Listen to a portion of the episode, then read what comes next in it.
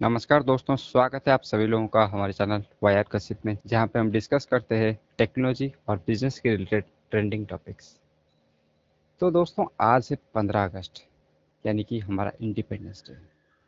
1947 को इसी दिन हमारा देश अंग्रेज़ों से आज़ाद हुआ था, और आज इस सुनहरे अवसर को 75 ईयर्स कंप्लीट हुए हैं। तो फ़र्स्ट ऑफ़ ऑल सबको बधाई, जितने भी भारतीय हमें सुन रहे हैं, सबको many many congratulations of the independence day और जो भी इंडियंस फॉरेन में रह के हमें सुन रहे उनको भी बहुत बहुत मुबारक। कि आज इस सुनहरे अवसर में वो हमारे साथ जुड़ रहे इस पॉडकास्ट को सुनते हुए। तो दोस्तों, जब अंग्रेज़ भारत आए थे तो इंडिया पूरे वर्ल्ड का 33 परसेंट जी को कंट्रीब्यूट कर रहा था। लेकिन जब चले गए तो बस दो परसेंट ही कंट्रीब्यूट कर रहा था। तो जो 33 परसेंट से दो परसेंट का सफ़र बहुत ही मुश्किल रहा हमारे लिए। पहले भारत को सोने का चिड़िया माना जाता था टेक्नोलॉजी का हब माना जाता था education centre of the world माना जाता था। लेकिन जब चले गए, हमें कंगाल का देश माना जाने लगा। हमारे पास खाने के लिए कुछ नहीं था, हमारे लोग भूख से मर रहे थे। तो उस ट्रांसफॉर्मेशन वो हमारे लिए बहुत ही दर्दनाक था और जो लोग उसको फेस किए हैं, उनको ही पता होगा कि वो सिचुएशन कितना खराब था। लेकिन हर पूरे वक्त के बाद एक अच्छा वक्त भी आता है। वो एक्चुअली ऐसे ही नहीं आता। हमें उसे लाना पड़ता है।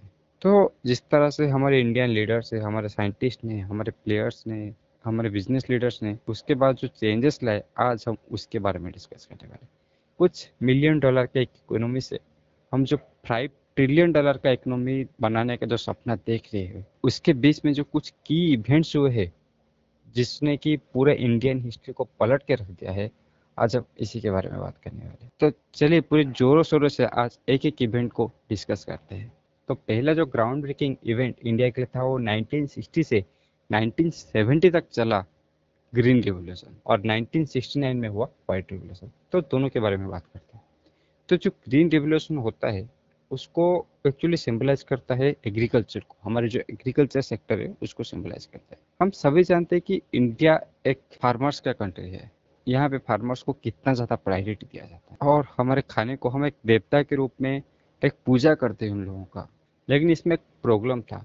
हम 1960 के टाइम में जिस टाइप का हम फ़ार्मिंग कर रहे थे, वो अंग्रेज़ों के आने से पहले जिस टाइप का फ़ार्मिंग था, उसी टाइप का था। हमने ये जो सेंचुरी था 1800 से लेके 1947 या फिर 1960 तक, हमने इसमें कुछ ज़्यादा डेवलपमेंट किया ही नहीं। तो जिसके वजह से जहाँ पे बाकी सारा दुनिया इस फ़ील्ड में आगे चले जा रहा था, हम वहाँ पे ही टिके हुए थे। और जिसके वजह से हमारा एफिशिएंसी हमारा प्रोडक्शन कैपेसिटी हमारे क्रॉप का जो प्रोटेक्शन कैपेसिटी था, हमारे क्रॉप का स्टोरेज सारा चीज़ अफेक्टेड हो रहा था। जिसके वजह से लोगों को खाने को नहीं मिल रहा था और बहुत सारे लोग भूखे मर रहे थे। तो इसीलिए जो ग्रीन रिवोल्यूशन आया वो पंजाब ने एक्चुअली इनिशिएट किया था बहुत ही अच्छी तरीके से। पंजाब में बहुत ज़्यादा इनिशिएटिव लिया गया था। और इसके वजह से आज हम इंडिया को जिस तरीके से एक एग्रीकल्चर स्टेट के रूप में देखते हैं, एक एग्रीकल्चर फ़ील्ड के रूप में देखते हैं तो एक्चुअली ग्रीन रिवोल्यूशन से शुरू हुआ था। उसी तरह का 1969 में व्हाइट रिवोल्यूशन शुरू हुआ था, जहाँ पे मिल्क प्रोडक्शन के ऊपर बहुत ज़्यादा फोकस दिया गया था। इसके बाद आता है साइंटिफिक डेवलपमेंट के बारे में। एक कंट्री खाने पीने के मामले में ठीक है उस वहाँ तक डिपेंडेंसी खत्म कर चुकी बट अभी तक इंडिया के पास वो इंफ्रास्ट्रक्चर नहीं था, वो साइंटिफिक डेवलपमेंट नहीं हुआ था। इंडिया अभी तक स्पेस नहीं पहुँच पाई थी, जहाँ की जितनी ही बड़ी कंट्री है, वो सारे कंट्री स्पेस में पहुँच चुकी थी। कोई मून में जा रहा था तो इंडिया बहुत पीछे रह गई थी। क्योंकि अगर कंट्री को डेवलप करना है तो इंफ्रास्ट्रक्चर साइंटिफिक सारे चीज़ में डेवलप करना पड़ेगा। तो इस टाइम पे बहुत बड़ा इनिशिएटिव लिया गया। 1975 में इंडिया का फ़र्स्ट सैटेलाइट लॉन्च हुआ। उसके बाद 1984 को राकेश शर्मा, जो कि थे इंडिया के पहले स्पेस में जाने वाले इंसान, उनको स्पेस भेजा गया था। इसके बाद इसरो में बहुत ज़्यादा फंडिंग आने लगी गवर्नमेंट सपोर्ट करने लगी। उसके बाद इसरो का बहुत ही अच्छा डेवलपमेंट हुआ। इसरो के पी एस एल वी उसके अलावा बहुत सारे मिशन इंडिया सिर्फ़ अभी अपना सैटेलाइट स्पेस में नहीं भेजती ऑर्बिट में नहीं भेजती, अभी बहुत सारे कंट्री का सैटेलाइट भी स्पेस में भेजती है। उसके अलावा अभी इंडिया मून में जा चुकी है, मार्स में जा चुकी है और अभी सन में जाने की कोशिश कर रही है। इंडिया का खुद का आज जीपीएस है नाविक, जो कि बहुत बड़ी अचीवमेंट है। इंडिया एक साथ में 107 सैटेलाइट स्पेस में भेज पाई। ये सब इसरो की बहुत बड़ी कामयाबी है throughout the year throughout the past years और इस सब में इंडियन गवर्नमेंट की साइंटिस्ट का बहुत बड़ा हाथ है। ये एक बहुत अच्छा कदम था जो कि 1984 में लिया गया, इसरो को सपोर्ट किया गया और आज स्पेस इंडस्ट्री में और साइंस इंडस्ट्री में इंडिया आज टॉप में है। तो उसके बाद अभी स्पेस में इंडिया का वजूद हो गया। तो सबसे बड़ा काम था ग्लोबलाइजेशन क्योंकि इंडिया में अभी जितने भी कंपनी थे इंडिया के अंदर रह गए थे। फॉरेन की, कोई भी कंपनी इंडिया में नहीं आ सकती थी। तो एम्प्लॉयमेंट का बहुत बड़ा प्रॉब्लम था। तो इस टाइम पे सबसे बड़ा कदम लिया गया ग्लोबलाइजेशन की तरफ़। तो ग्लोबलाइजेशन की वजह से बहुत सारे आईटी कंपनीज़ जो बाहर थी जो कि इंडिया में उनको बहुत सस्ते लेबर मिले, सस्ते वर्कर मिले और इंडिया में हम सबको पता है इंडिया एक रिसोर्सेज का भंडार है नेचुरल रिसोर्सेज का भंडार है। तो यहाँ पे बहुत बड़े बड़े कंपनीज़ आके अपने प्लांट्स लगाने लगी। इंडिया में बहुत ज़्यादा एम्प्लॉयमेंट मिला, इंडिया इंडियन गवर्नमेंट को टैक्स मिला। तो इंडियन जो इकोसिस्टम बना, जो ग्लोबलाइजेशन इकोसिस्टम बना, उसके बाद इंडिया का बहुत डेवलप हुआ। उसके बाद 1992 में शुरू हुआ था इकोनॉमिक रिफॉर्म यानी कि प्राइवेटाइजेशन हम सभी जानते हैं कि अभी बहुत सारे फंडिंग फंडिंग इसका तो रेगुलर फंडिंग का अपडेट हम देते रहते हैं। हमारे लिंकड चैनल और इंस्टाग्राम में आप फॉलो कर सकते हैं ताकि आपको सारे फंडिंग्स और बिज़नेस न्यूज़ और टेक्निकल न्यूज़ का अपडेट मिलता रहे। तो इस सब का शुरुआत हुआ था 1992 में। उसी टाइम पहली बार इंडियन गवर्नमेंट अलाउ की थी कि बाहर से कोई भी कंपनी आके एक इंडियन कंपनी में इन्वेस्ट कर सकता है। तो उसी चीज़ से ये सारा चीज़ का शुरुआत हुआ था। और शायद वही दिन था जहाँ पे इंडियन स्टार्टअप का जो लाइक जो नींव रखा गया था, उसी दिन से है। उसके बाद आता है 1993 का बैंक प्राइवेटाइजेशन अगर आपको एक शॉकिंग फैक्ट बताऊँ तो आज HDFC बैंक का जो मार्केट कैप है, वो पूरा जितना भी नेशनलाइज बैंक या फिर पीएसयू बैंक है, सबका मिला के भी उसका मार्केट कैप से कम मार्केट कैप है। तो हम जान सकते हैं कि HDFC बैंक जो कि प्राइवेट बैंक है वो कितना बड़ा बन चुकी है। हमेशा ये बोला जाता है कि जो बैंक्स होते हैं, वो किसी भी इकोनॉमी का एक बैकबोन होती है या फिर किसी भी कंट्री का एक बैकबोन होते हैं। तो अगर बैंकिंग इंडस्ट्री स्ट्रांग नहीं होती, जैसे कि हमारे अभी नेशनल बैंक या फिर पीएसयू बैंक इतना ज़्यादा एनपीए में डूब गए कि उनको बंद करने का कगार पाया गया। तो अगर सिर्फ़ नेशनलाइज बैंक होते तो शायद इंडिया बहुत ही बड़े प्रॉब्लम में होती। लेकिन तभी 1993 में हम जो बैंक प्राइवेटाइजेशन का रूल पास किए थे, इसके वजह से आज बहुत अच्छे अच्छे बैंक खड़ा है। जैसे कि H D F C bank I C I C bank Kotak Mahindra bank Axis bank बहुत सारे बैंक है। इसके वजह से आज इंडियन इकोनॉमी एक स्टेबल पोजीशन पे है। इसके बाद आता है इंडिया एक न्यूक्लियर पावर बनने का, क्योंकि इंडिया इससे पहले अपने डिफेंस के ऊपर इतना ध्यान नहीं दे पाई थी।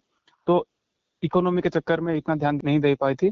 तो उसके बाद इंडिया ने अपना डिफेंस सिस्टम को बहुत स्ट्रॉन्ग किया। एक, दो, तीन वार लड़ने के बाद वो अपने डिफेंस सिस्टम को बहुत ऊपर बहुत काम करने लगी। इंडिया न्यूक्लियर पावर बनी। 1998 में दो न्यूक्लियर टेस्ट हुआ पोखरण में। उसके बाद सबसे बड़ा चैलेंज था इंडिया में इंफ्रास्ट्रक्चर डेवलप करना। अभी कंपनीज़ आ गए टेक्नोलॉजी आ गई बहुत बड़ी हो गई कंट्री बट इंडिया में अभी भी इंफ्रास्ट्रक्चर डेवलप नहीं हुआ था।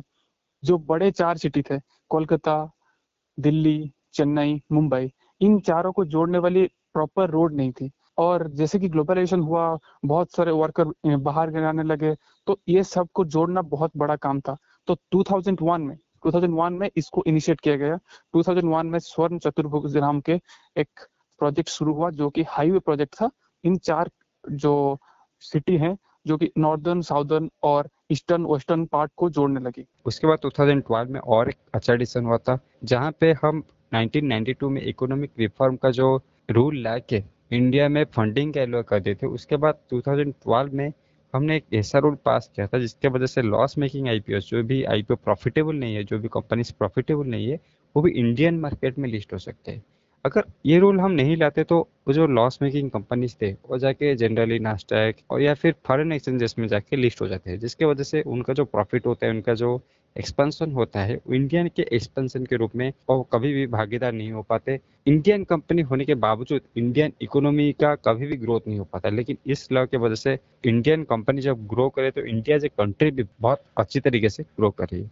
उसके बाद 2017 में जीएसटी का रिफॉर्म आया था, जिसके वजह से एक सिंगुलर टैक्स सिस्टम पूरे कंट्री में लगाया गया और बहुत सारे लोग इसके पॉजिटिव में भी बात बोलते हैं नेगेटिव में भी बात बोलते हैं। लेकिन अगर आप किसी बिजनेसमैन को पूछेंगे तो उनका यही मानना है जीएसटी की वजह से पहले पहले तो थोड़ा प्रॉब्लम हो रहा था, लेकिन उसने टैक्स को बहुत ही सिंप्लीफाई कर दिया था बाद में। तो इंडिया 1947 से 2020 तक का जो सफ़र 2021 तक का सफ़र, इसमें बहुत सारे अड़चने आए, बहुत सारे न्यू लॉज आए, बहुत सारे चेंजेस हुए। टेक्निक टेक्निकल चेंजेस हुए मैनेजमेंट के फ़ील्ड में चेंजेस हुए टैक्स को रिफॉर्म हुए। इसके अलावा बहुत सारी चीज़ों पे, जो कि साइंस एंड टेक्नोलॉजी डिफेंस, ये सब में बहुत ध्यान दी इंडिया का जो डीआरडीओ है, जो कि स्पेशली डिफेंस ऑर्गेनाइजेशन के लिए वेपन्स या फिर कैसे उसको डेवलप कर पाएगी, वो सब चीज़ें देखती है। तो उसने ना कि इंडिया में मिसाइल्स बहुत सारे मिसाइल्स बनाए anti tank missiles air to air air to surface बहुत सारे मिसाइल्स बनाए। उसके अलावा सबसे बड़ा कदम था, जो कि मिशन शक्ति था, जिसमें एंटी सैटेलाइट मिसाइल बनाए, क्योंकि अभी हम लोग बोलते हैं कि यूएसए का इतना सेटेलाइट है तो वो कभी भी हमारे ऊपर निगरानी रख सकते हैं। हम क्या कर रहे हैं, हम क्या नहीं कर रहे हैं, हमको ट्रैक कर सकते हैं। एंटी सेटेलाइट मिसाइल होना बहुत ज़रूरी था तो इंडिया ने उसको भी बना दिया। और उसके अलावा क्रूज मिसाइल बहुत सारे अभी इंडिजिनियस टेक्नोलॉजी के ऊपर काम कर रहे हैं तो इंडिया का बहुत ज़्यादा ग्रोथ हुआ है डिफेंस की तरफ़ भी। तो ये था कुछ मेजर अपडेट्स जैसे कि हमारा कुछ पॉलिसी चेंजेस हमारा कुछ प्राइवेटाइजेशन का डिसीज़न हमारा डिफेंस और टेक्नोलॉजी में जो एडवांसमेंट जिसके वजह से आज इंडिया वो इंडिया है, जिसके वजह से हम खुद को प्राउड इंडियन बोल पाते हैं। तो ये था हमारे कंट्री का स्टोरी 1947 से, जहाँ पे हम एक डगमगाती हुई नया नया इंडिपेंडेंस पाने वाले कंट्री थे। और आज 2021 में हम दुनिया के सारे सुपर पावर्स के साथ कंधे से कंधा मिला के, आँख से आँख मिला के खड़े हो पा रहे हैं। तो ये सारा चीज़ देखकर हमें बहुत ही प्राउड महसूस होता है और इसी प्राउडनेस के साथ आज इस एपिसोड को एंड करते हैं। जय हिंद।